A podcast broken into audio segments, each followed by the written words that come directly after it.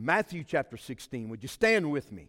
Verses 13 through 19. Matthew 16, 13 through 19. The Bible says, When Jesus came to the region of Caesarea Philippi, he asked his disciples, Who do people say the Son of Man is? Who do people say that I am? They replied, Some say John the Baptist, others say Elijah. And this is what blows my mind. Some say John the Baptist?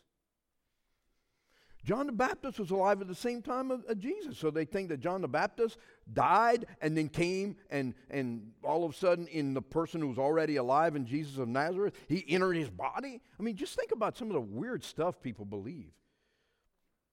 Some say John the Baptist, others say Elijah, and still others, Jeremiah or one of the prophets. But what about you? He asked. Who do you say I am? Now, let me just say this. All this is going on. Everybody's got an opinion about what everything's going on, uh, what's going on in the world. What do you think's going to happen here? What do you think's going to happen there? What do you think's going But Jesus is saying, what are you going to do with me? Simon Peter answered, You are the Messiah, the Son of the living God. Jesus replied, Blessed are you, Simon, son of Jonah, for this was not revealed to you by flesh and blood, but by my Father in heaven. And I tell you that you are Peter, and that word Peter right there means a small pebble. And on this rock, and that word rock is Petra. It's the Greek word for Petra. It means a large granite boulder, a gigantic rock. So, you, little rock Peter, little bitty stone, insignificant stone Peter, um, and on this rock, the rock of your faith, on the rock of, of, of, of Jesus Christ, I will build my church. And the gates of Hades, some versions say the gates of hell, will not overcome it. I will give you the keys of the kingdom of heaven. Whatever you bind on earth will be bound in heaven, and whatever you loose on earth will be loosed in heaven. Now, one thing I'm not going to do today is I'm not going to go verse by verse in this passage. This is a, it's more of a topical message where, where I'm giving you some, some, some general, but specific, I say it's general, but they're really specific biblical truths that can be found in a passage. But this is kind of like our foundational passage that Jesus says, I will build my church and the gates of Hades, the abode of the dead, the gates of hell will not prevail against it. In spite of what's going on in our world, COVID. Did COVID destroy the church? Absolutely not. Will it destroy the church? Absolutely not. Because listen, the church is not is not the building and and and but gathering is part of what we do. We are the church. And church doesn't end. You know, I love we, we use these, and we say, we're going to have church. But we are the church. And I say it too. I said it Monday at, at, at Brother Joe's funeral, man, when you could feel the Holy Spirit and some good things were going on. I'm like, man, we're having church today. But, but we are the church. And the gates of hell, be it COVID, be it political persecution, be it Christian persecution, be be it trying to wipe us off of social media and the face of the earth, Jesus promised that all of hell will not be able to stand against his church that's built on the foundation of Jesus Christ and on the rock of our faith. Let's pray. Father, thank you that we can be optimistic in our faith, knowing that you have a plan for us. And it may be through great trial and tribulation. But in the midst of all of that, it's about giving you the glory. So help us as we fight through these times and as things are changing before us, uh, like things that we've never seen before, things we never thought we would live to see. We're seeing them. And help us to be the kind of people that are the aroma of Christ. That people would flock to what we're, not what we're selling, but what we are because of you in us, and we'll give you the glory for it. And we prayed in Jesus' name. Amen. Amen. Guys, you may be seated. So I want to give you four things today about optimistic faith. Number one, I am optimistic about the church. Going forward, I'm optimistic about the church. You know, and, I, and I've told you this before, but if you would have told me prior to the 1st of March last year that we would go eight weeks without meeting, which means, I mean, I don't care who you are, I don't care as a pastor what, what, how spiritual you think you are, you begin to worry about, uh oh, are we going to have any money to pay bills, to pay staff? Is it, you know, you, you, I mean, it's reality. If you'd have told me that we, we were going to go eight weeks, and during those eight weeks, we would actually do better financially during those eight weeks as a whole than we did in 2019 during those same eight weeks, I would have laughed at you. But we did. God's people remain faithful. I see the church in the midst of shutdowns and lockdowns all over the place across America in states that are, that are far more restrict, uh, restrictive than, than the state we live in, um, where the church is finding ways to meet and finding ways to do ministry. And they're continuing. They're not letting this thing stop them.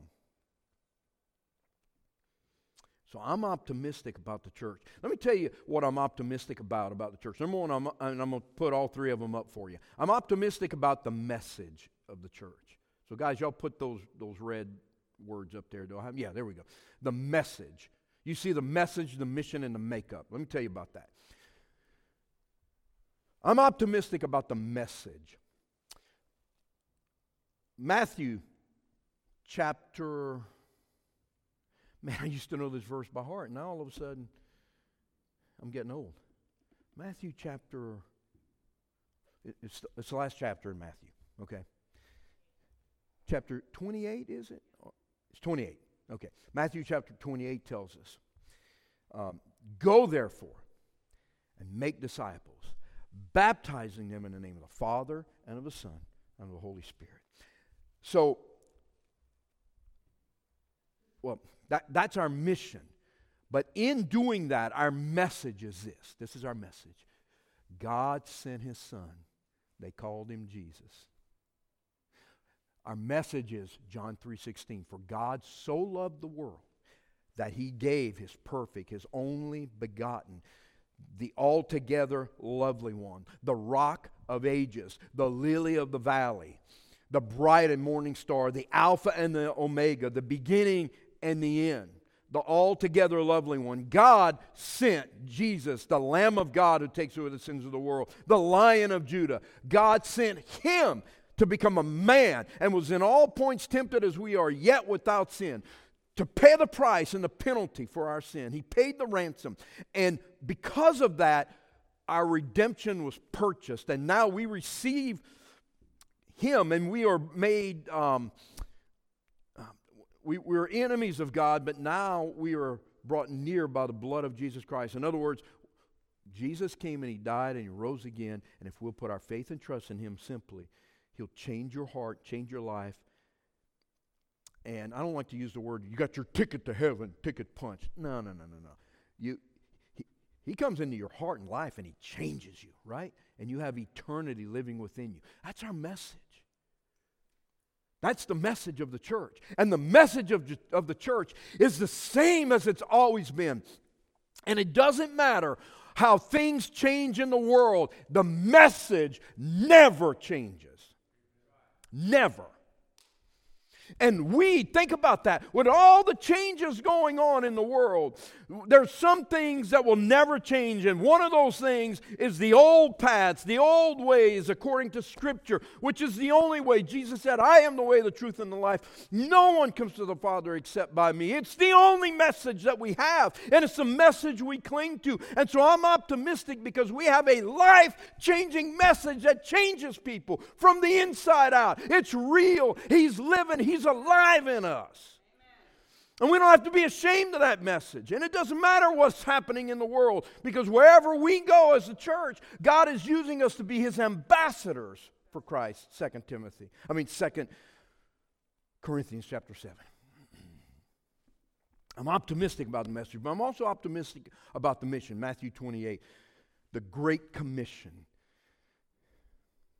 We have had people over the years that have come here try to change our mission. And as politely and as godly and as lovingly as I can tell them, you didn't write the mission, you don't have a, you don't have a say in changing it. We've been given the mission called the Great Commission by God.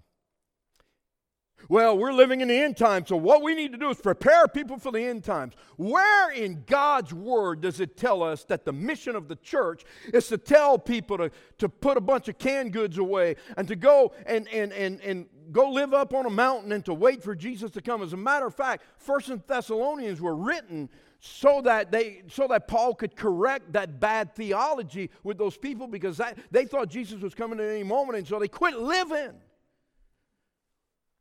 And I've had people here say, You don't preach enough on, on the end times. You, you got to prepare people. Well, the commission hasn't changed. Our mission hasn't changed. We're to make disciples. We're to share Jesus Christ with them. We're to make disciples. We're to mark disciples, baptizing them in the name of the Father, Son, and the Holy Spirit. And we're to, we're to mature disciples, where the Bible says, teaching them to observe all things that I've commanded you. Lo, I'm with you always. Well, what do you have that's exciting going on at your church? Well, I tell you what we got that's exciting. At, at 9 o'clock on Sunday morning, we have some Bible studies going on for children and adults. And then we have a worship service. And on Wednesday night, Richard, can you get me some water, please? I know. oh, it's right there. Hey, hallelujah. You ask and you shall receive. There we go. and so, man, thank you. God opened my eyes. I was blind, but now I see it. Whoa, man, got dry throat there all of a sudden. On Wednesday night, think about that. What you got exciting going on at your church? I'll tell you what we got exciting. First of all, we're going to have a home cooked meal by somebody in this church that loves Jesus and that wants to feed you so that you can come from work and wherever you are so you can eat some food and, and don't have to worry about cooking at home and come here and fellowship around the table of the Lord together as we eat together and as we spend time getting to know each other a little bit. Then I'll tell you what's going to happen. We're going to have divided up groups, and some are going to go to uh, the men's Bible study, and that's where I teach. And I'm going to be yelling and telling people to get out of the fellowship hall. I got to teach these men, you know, and stuff like that.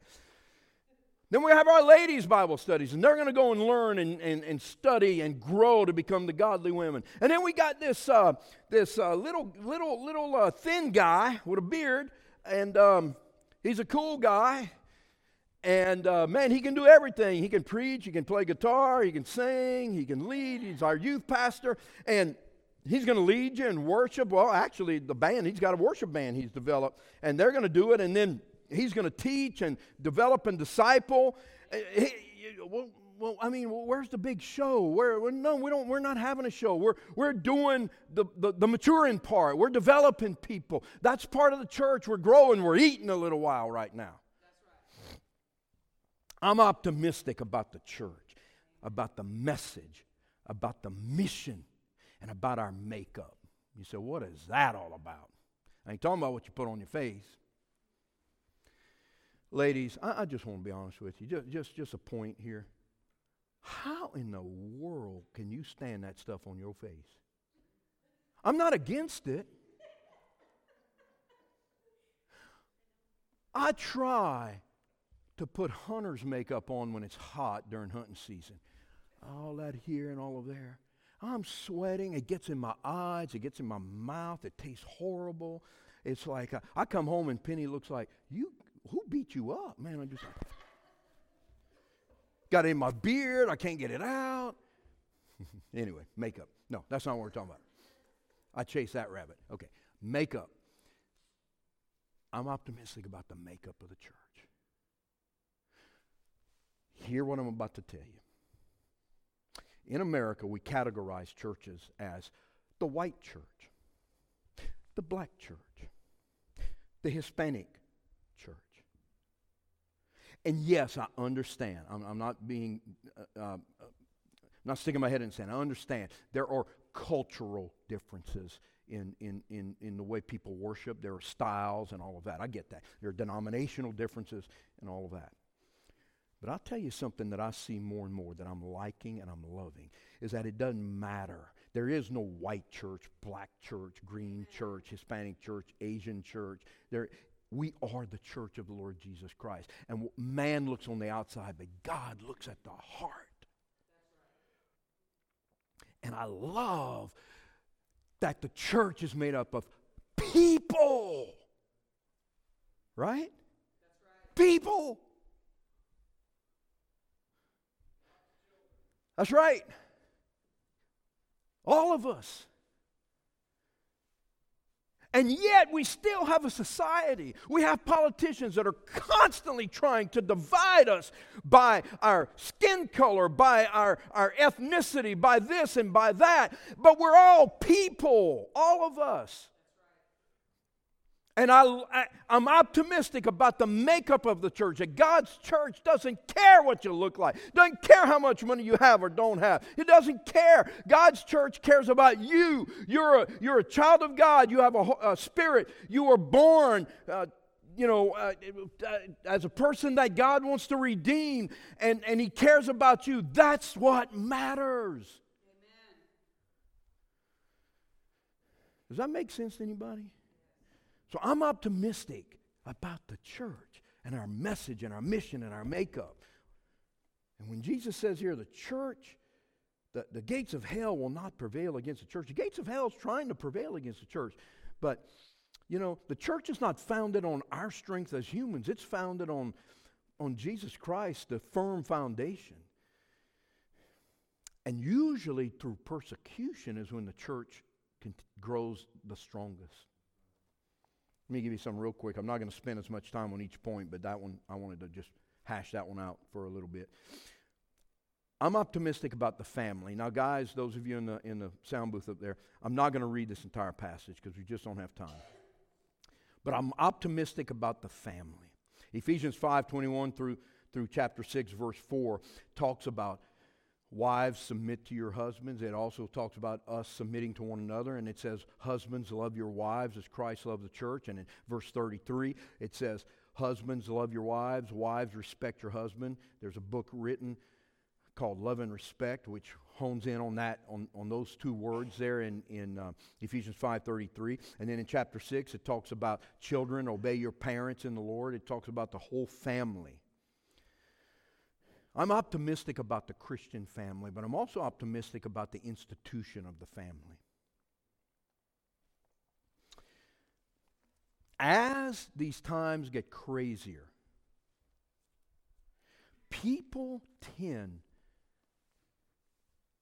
to gravitate back to what makes them comfortable, to gravitate back to, to what makes them strong, and that's to the family. And while you might say, well, preacher, I don't know what family you're talking about, man. You, my family was a disaster. My dad was a drunk. He beat my mom. My mom was this, whatever, whatever. I, and I get it. Not everybody was raised in a good family. And I, I, I, you know, my heart hurts for you that you had to go through that because I, I grew up with a mom and daddy that loved each other and they were there. We never had to worry about it. And, um, you know, it wasn't a perfect life. You know, it's amazing to me when I hear people say this. Well, it's better for us to break up our family and get divorced because we want our kids to live in peace. Let me tell you something. Trust me when I tell you. My mom and dad didn't, and if they're watching today, mom and dad, I'm not trying to tell your dirty laundry, but just like anybody else, if everybody was honest about their lives, you know you got some rough times sometimes in marriage, and it, it, it's tough. And you wouldn't want you wouldn't want people to know some of the things that you've said to each other or some of the things you've gone through. And I remember my mom and dad having some struggles from time to time, and it it created a little chaos from time to time. But you know what? We as kids, you think you think, oh, the kids can't say no, no, no. Listen, the kids would much rather have a mom and daddy that are tr- struggling to figure it out than their mama and daddy separated. I know because my mom and dad went through some trouble, and one time my mom and dad sat, my dad sat my brother and I down, and my dad sat on my weight bench, and I remember looking at us, and he said, Son, sons, me and your mom, we're going to get a divorce. And it crushed us. They, they didn't. They didn't. What I'm saying is this that the Bible talks about the importance of the family. While you and I can't control what politicians do, we can't control what these knuckleheads did at the Capitol the other day. These, they're more than knuckleheads, they're criminals. Whatever. We can't control any of that stuff. But what we can do, we're responsible to God for our family. And what we do with our family, how we raise our children, how we nurture our marriage, how we walk together in faith, that has an impact on society. I know there are people that can't say this, and I'm not trying to make you envious, but I wake up every day thanking God for my salvation, thanking God for my marriage. I'm married to my best friend. We love each other.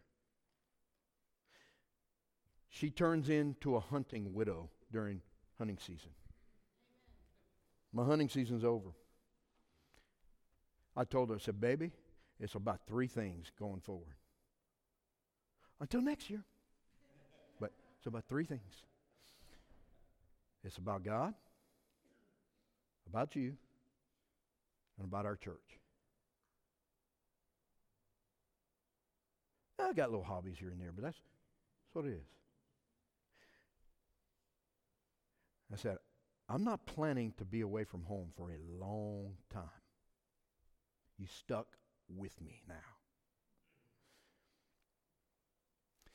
There's security emotionally, spiritually, even physically in a family that's committed to Christ. Not perfect, struggling, but that gives me tremendous optimism because as families in our church get strong, the church gets stronger, the society gets stronger. I look at some of these young couples. I'm encouraged. I'm encouraged. I mean, we got the diamonds right here, young married couple, two kids, following God's call upon their life. We've got the beast over here. I always call Justin the beast. I don't know why, but I just. I think it's because Larry said when Justin was born, the first words he said, like two seconds after he was born, was "Feed me." I know it's a lie, buddy. We love you. No, here, Justin grew up in this church, so Justin and his sweet wife, young couple, committed to the to marriage. We got these two right here that are getting ready to get married, not too long. They're hanging around these good young married couples, teaching them a lot about what to do and what not to do. we have Jacob and his beautiful bride. We have dude over there wearing a pink shirt. What, self-respecting man wears pink? That's what Larry would say. I, but I do. I like, I like wearing pink just, just to get Larry going in the morning.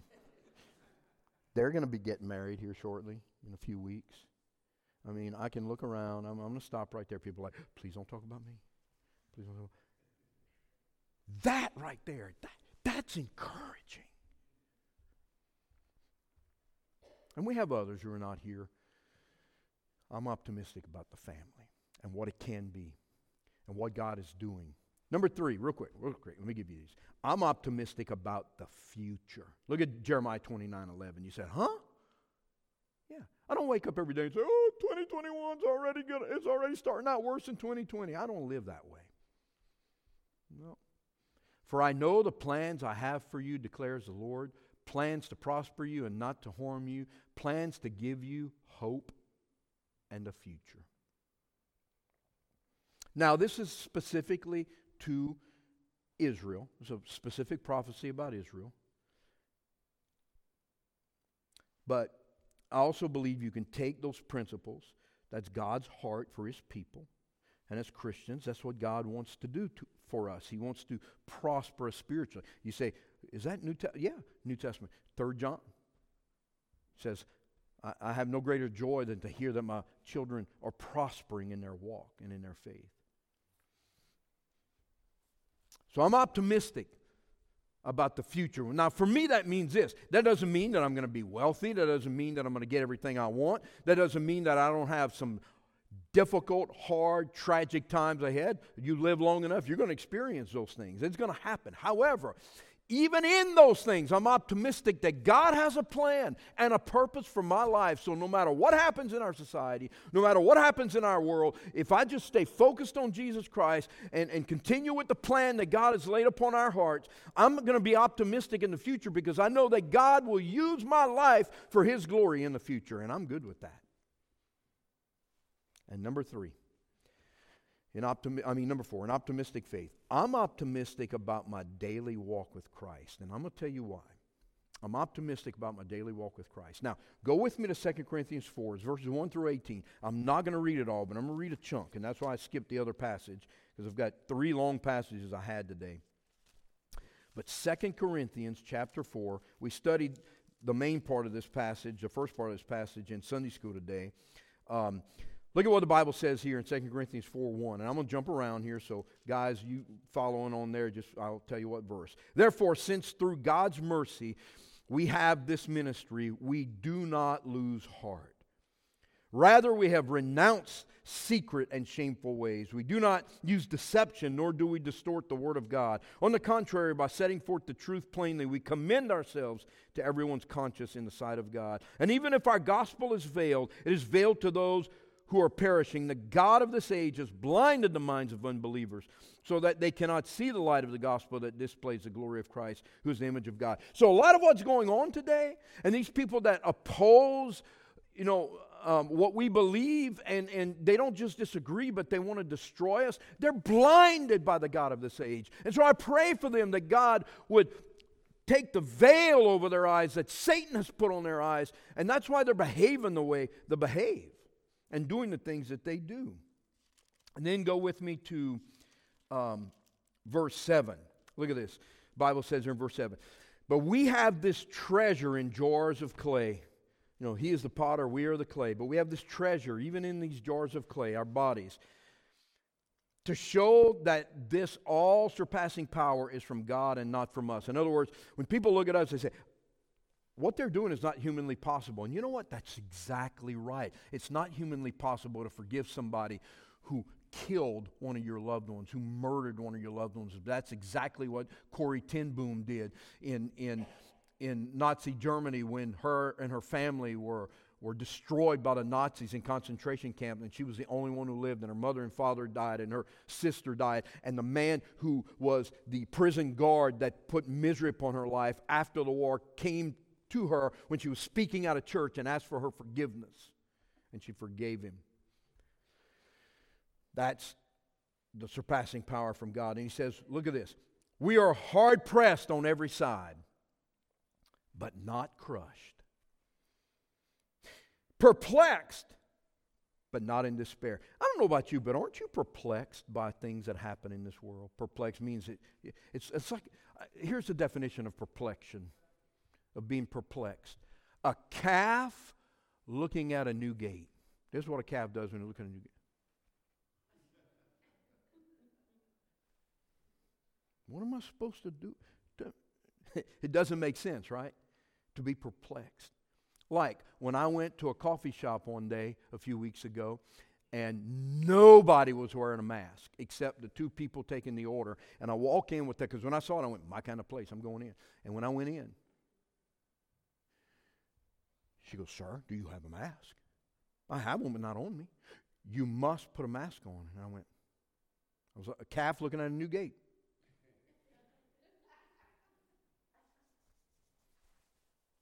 Nobody wearing a mask in here. You have to put one on to order, then you can take it off. I'm like a deer looking at some, like a hunter up in a tree going, What's that big ugly thing up in that tree? It's perplexing. Everything that happens today is so perplexing. It just, you know, people are talking out of both sides of their mouth. It's a perplexing world we live in. Persecuted, but not abandoned. Struck down, but not destroyed. We always carry around in our body the death of Jesus so that the life of Jesus may be revealed in our body. For we who are alive and are always being given over to death for Jesus' sake, so that his life may also be revealed in our mortal body. And then he says here in verse 16, go to verse 16, guys. Therefore, therefore, we do not lose heart. Second time that, that phrase is mentioned in that passage. Though outwardly we are wasting away. Man, now that's encouraging. Huh? Mm. I got out of deer stand the other day, been sitting for hours.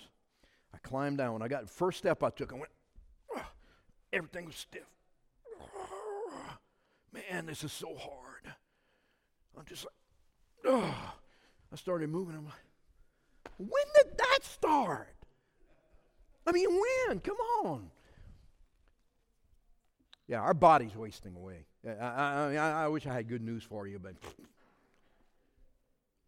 and bodily exercise is good, and, and you can you can prolong some days maybe if you don't get some terrible disease, and and you know, and it's good for. I'm not saying don't don't do well. As a matter of fact, I start tomorrow trying to eat healthy again.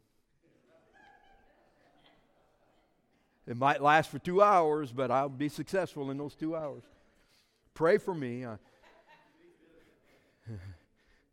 at the hunting camp this week, no healthy eating there. Anyway, though our outward body's wasting away, yet inwardly, inwardly, we are being renewed day by day. For our light and momentary troubles are achieving for us an eternal glory that far outweighs them all. So we fix our eyes not what on what is seen, but on what is unseen, since what is seen is temporary, but what is unseen is eternal. And there it is. I'm optimistic about my daily walk with Christ because every day, every day, He's with me. Every day He's teaching me. Every day He's walking with me. Every day He's growing me and developing me. Every day He's using me and you. Every day. And the Bible says, day by day, little by little, slowly as it goes, this clay is rotting away. It's, it's, it's, it's, not, it's, it's, it's going bad. But what I've got on the inside, who I really am, that's developing and growing every day. It's called my daily walk with Jesus Christ. So, therefore, the things that I see, I don't, they don't have to rule me. So I fix my eyes on not what is seen, but I fix my eyes on what is, on what is unseen because what I see is temporary. The Bible calls it temporary suffering. The Bible says, and this too shall what? Pass. It's temporary. The struggles in this life, temporary. The failures of this life, temporary. The difficulty in this life, temporary. Those are the things that I see, but what, what is unseen by the naked eye? The mysterious working of God in our hearts, that He does amazing things. And the person that's being changed by, day by day can see those things much better every day. So I end with this I'm optimistic. Because I'm a Christian. I know how the story ends. I read it already. You want me to read it to you? Revelation. Go to it. The Bible says we shall not all sleep, but we shall be changed in the twinkling of an eye. We don't have to sorrow as others who have no hope. For we shall all be changed, and together the, those who are alive and remain shall be caught up together with the Lord to meet him in the air. Those who have died before will go first.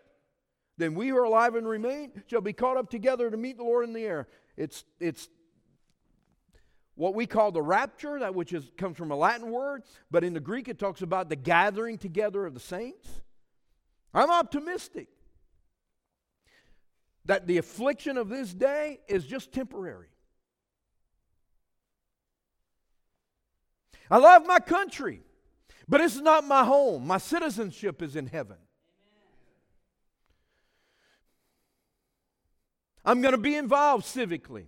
I'm going to vote. I'm going to stand for what I believe. Yes, I believe that America was founded on Christian principles. America is a secular nation right now where, they, where a lot of Christians live. The mission field is ripe all around us, but it's hard work. I'm optimistic. Now, I'm pretty pessimistic about COVID. I don't want it. I hope I don't get it. I try to be smart about it, try to be responsible, but at the same time, I know a lot of people who are doing the same thing and they got it. None of us know. And we might all get it at some point. One thing you never hear in the media, though, all you hear is a negative. You never hear that it's still 99.6% survivable. I like those odds. Because if I get a cold, which is COVID, it's just not COVID 19, but if I get a cold, I guarantee you I'm 50 50 on whether or not I'm going to survive it. It's called, they call it the man flu. Nobody gets that anymore. Right? It's all COVID. But I'm optimistic about even if that happens, whoever it happens to, it happens to me. We got people in our church right now who are going through it. And I'm optimistic that they're going to be they're going to be fine through it. But if for some reason they're not, that's not my call, that's God's call. And they belong to him because the Bible says if we live, we belong to the Lord. And if we die, we belong to the Lord. So whether we live or die, we are the Lord's. We're just changing addresses, man. So this preacher going into 2021 and every year and every day optimistic, I'm going to live my life, y'all. And I'm not going to let the people who are crippled by fear keep me from living my life.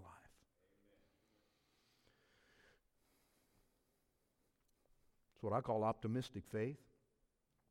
I titled it, and I put the, put the message on there uh, yesterday, I believe. I titled it um, Being Optimistic in a World Gone Crazy.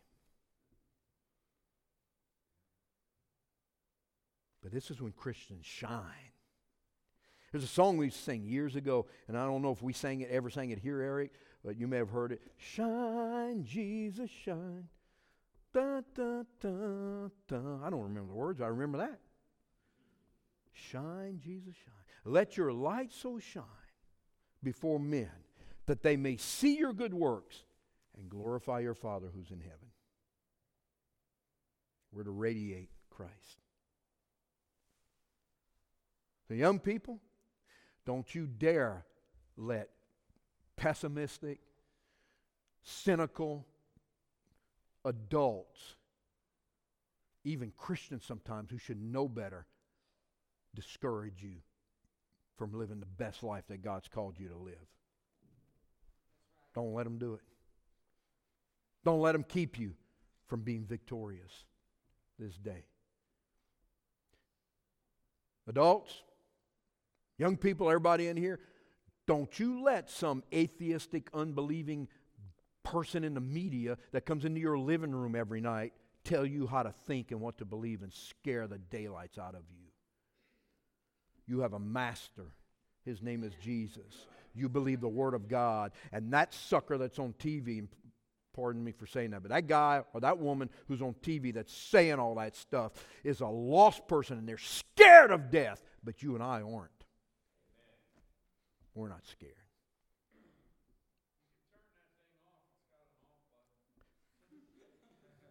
Amen.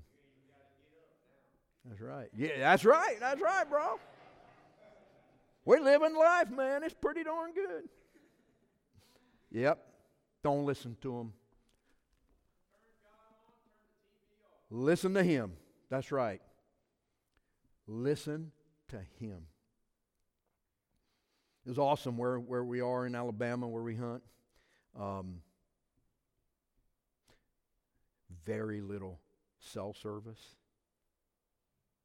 I couldn't get my Twitter feed to refresh most of the time or my Facebook feed to refresh. That was so refreshing. optimistic faith. I love you, church. And I wanted to bring a message today to give you hope in a world that's depressed, in a world that's discouraged, in a world that has its eyes on just the here and now and not everything else. Let's stand together, everybody. Our great Father, we thank you that you never leave us nor forsake us, though we're hard pressed on every side, persecuted. But we're not totally defeated, and we know that we have you and we're never defeated ultimately. So thank you. Thank you that we have the truth. Thank you that we have hope far beyond this life. And thank you in this life that we can have it more abundantly. That's what your word tells us. You've come to give us life and to have it more abundantly, not just in heaven, but right here on the earth. Help us as Christians to embrace biblical theological truth about how we should live in these crazy, confusing times. This hadn't caught you off guard, God. Uh, you know. And we're live at the very moment in time that we're supposed to be, right here, right now. And you have a plan for us. So help us as your church to get serious about these daily things and to be optimistic Christians living in a crazy world. If God has spoken to you, my friend, this altar is open to you.